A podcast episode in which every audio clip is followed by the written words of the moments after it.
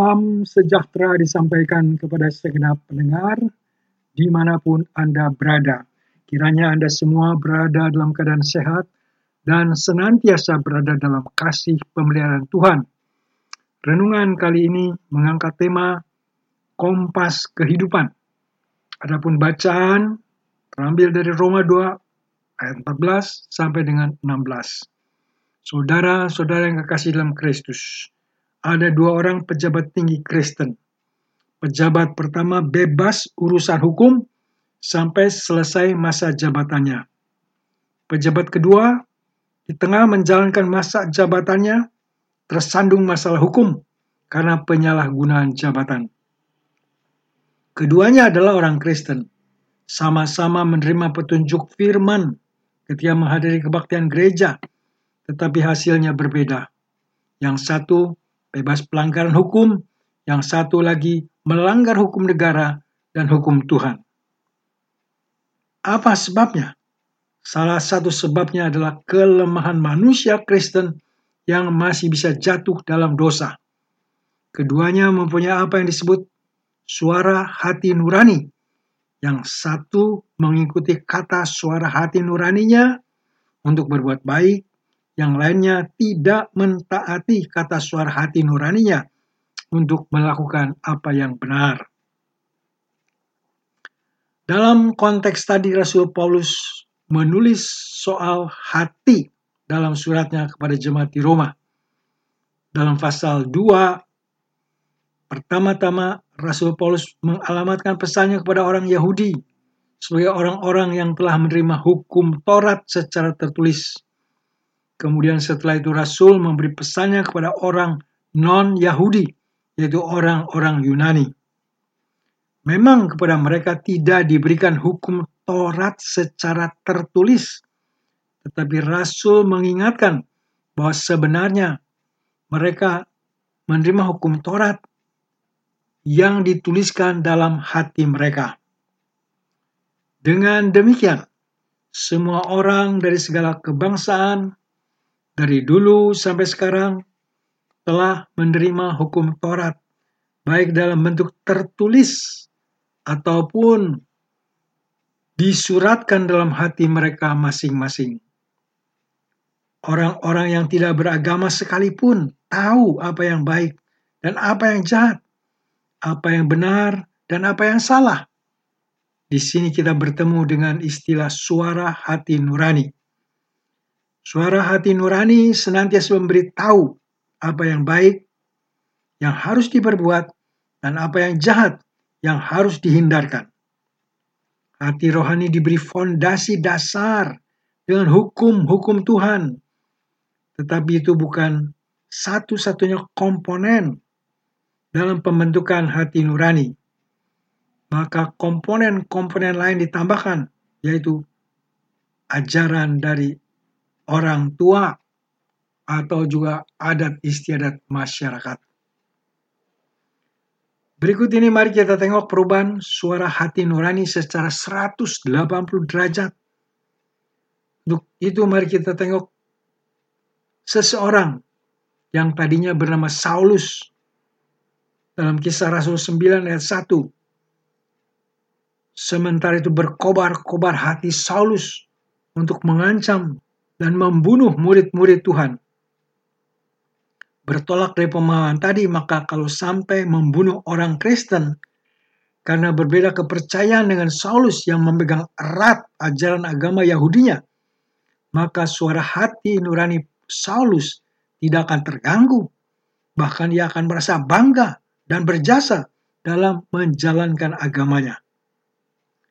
Di jalan ke Damsik untuk melaksanakan rencana itu, Saulus mengalami perjumpaan ajaib dengan Tuhan Yesus sehingga Saulus menjadi buta sampai utusan Tuhan yang bernama Ananias datang dan menyembuhkan dia dan membaptiskannya menjadi murid Tuhan Yesus dan menjadi hamba Tuhan Yesus.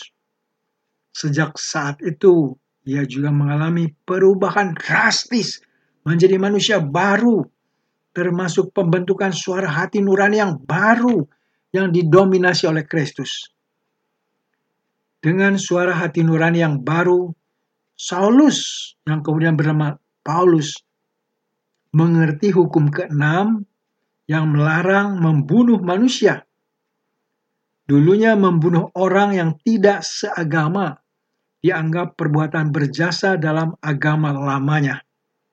Sekarang ia tahu dan mengerti bahwa dengan alasan apa pun membunuh itu dilarang, termasuk membunuh orang karena berlainan agama. Puji syukur pemahaman semacam ini ditampung dan termuat dalam hukum nasional Indonesia dan hukum universal bahwa membunuh manusia karena berbeda agama tidak diperbolehkan. Dengan perkataan lain, dengan alasan apa pun membunuh sesama dilarang.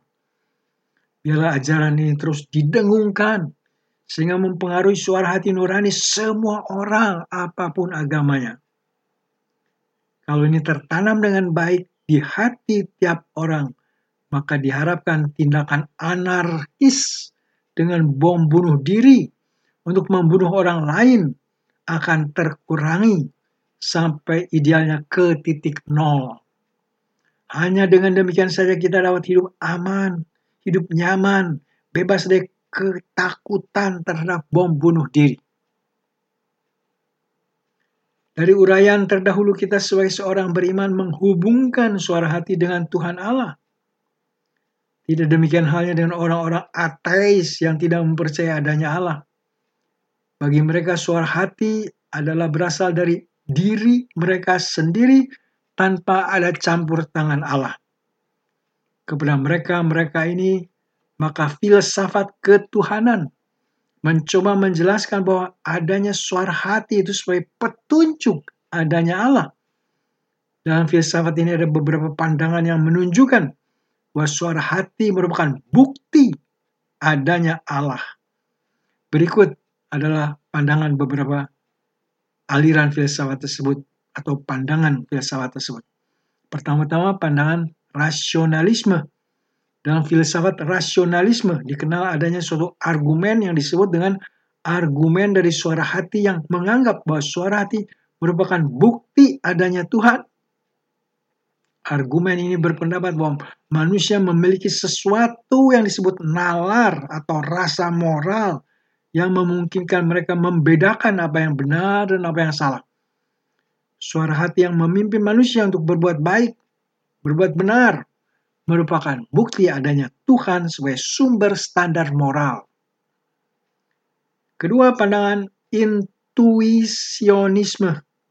Dalam filsafat intuisionisme, suara hati dianggap sebagai bukti adanya Tuhan karena memungkinkan manusia untuk merasakan dan memahami hal-hal yang suci dan mulia. Filsafat ini berpendapat bahwa suara hati merupakan intuisi atau pengalaman batin yang langsung dan tak terbantahkan yang mengarah kepada pemahaman tentang kebenaran dan tentang Tuhan. Ketiga, pandangan spiritualisme. Dalam filsafat spiritualisme, suara hati dianggap sebagai bukti adanya Tuhan karena memungkinkan manusia untuk berhubungan dengan Tuhan dan mendapatkan bimbingan darinya. Filsafat ini berpendapat bahwa suara hati merupakan roh atau jiwa yang berasal dari Tuhan dan membantu manusia untuk mengikuti jalan yang benar. Beberapa pandangan filsafat tadi belum tentu dapat meyakinkan para filsuf, belum tentu dapat meyakinkan orang ateis, tetapi paling tidak mencoba memberi penjelasan yang masuk akal tentang adanya Allah sehubungan adanya suara hati dalam manusia. Memang pada akhirnya hanya dengan alat iman orang akan percaya adanya Allah dan dalam iman tadi mereka percaya bahwa Allah telah memberi suara hati nurani kepada kita dan menuliskan hukum-hukumnya dalam hati dan terus berbicara melalui roh dan firman tersebut. Hati nurani pada manusia adalah seperti sebuah kompas pada sebuah kapal. Ini merupakan suatu analogi yang sering digunakan untuk menjelaskan peran hati nurani dalam memimpin dan memandu tingkah laku manusia. Analogi ini menyatakan bahwa seperti kompas membantu kapal untuk tetap berada pada arah yang benar, hati nurani membantu manusia untuk berpegang pada nilai-nilai moral dan etika yang benar. Suara hati, tepatnya suara hati nurani, tidak identik dengan suara Allah.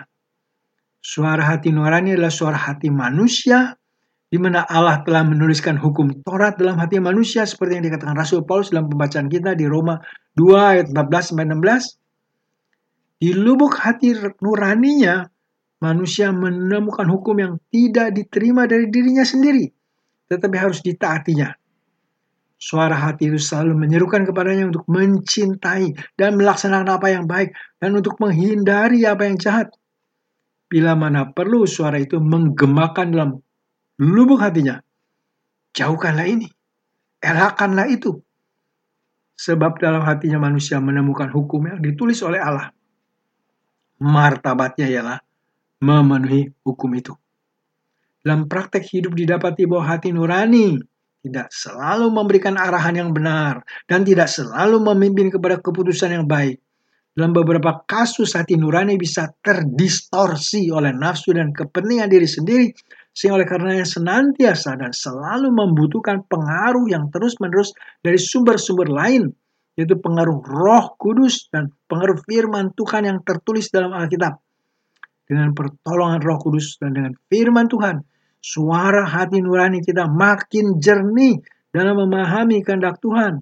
Dan dengan kekuatan roh kudus kita menuruti suara hati nurani itu yang memampukan kita untuk melakukan yang baik, melakukan apa yang berguna, berguna bagi diri sendiri, berguna bagi orang lain, serta membawa kemuliaan kepada nama Tuhan.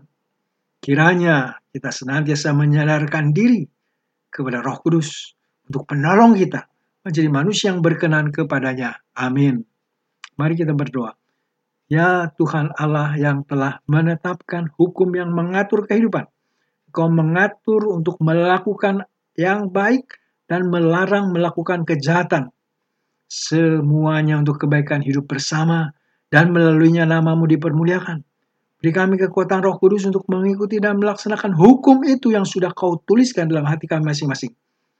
Tuhan yang maha pengasih dalam kesempatan ini hamba mau berdoa untuk saudara-saudara pendengar yang saat ini sedang sakit atau sedang dalam pencobaan. Berilah belas kasihanmu dengan memberi kesembuhan kepada yang sakit dan kemenangan bagi mereka yang sedang dalam pencobaan. Tuhan yang maha penyayang, dengar doa kami dan kabulkan yang kami minta dan pohonkan hanya dalam nama Tuhan kami Yesus Kristus, Tuhan Juru Selamat kami yang hidup. Amin.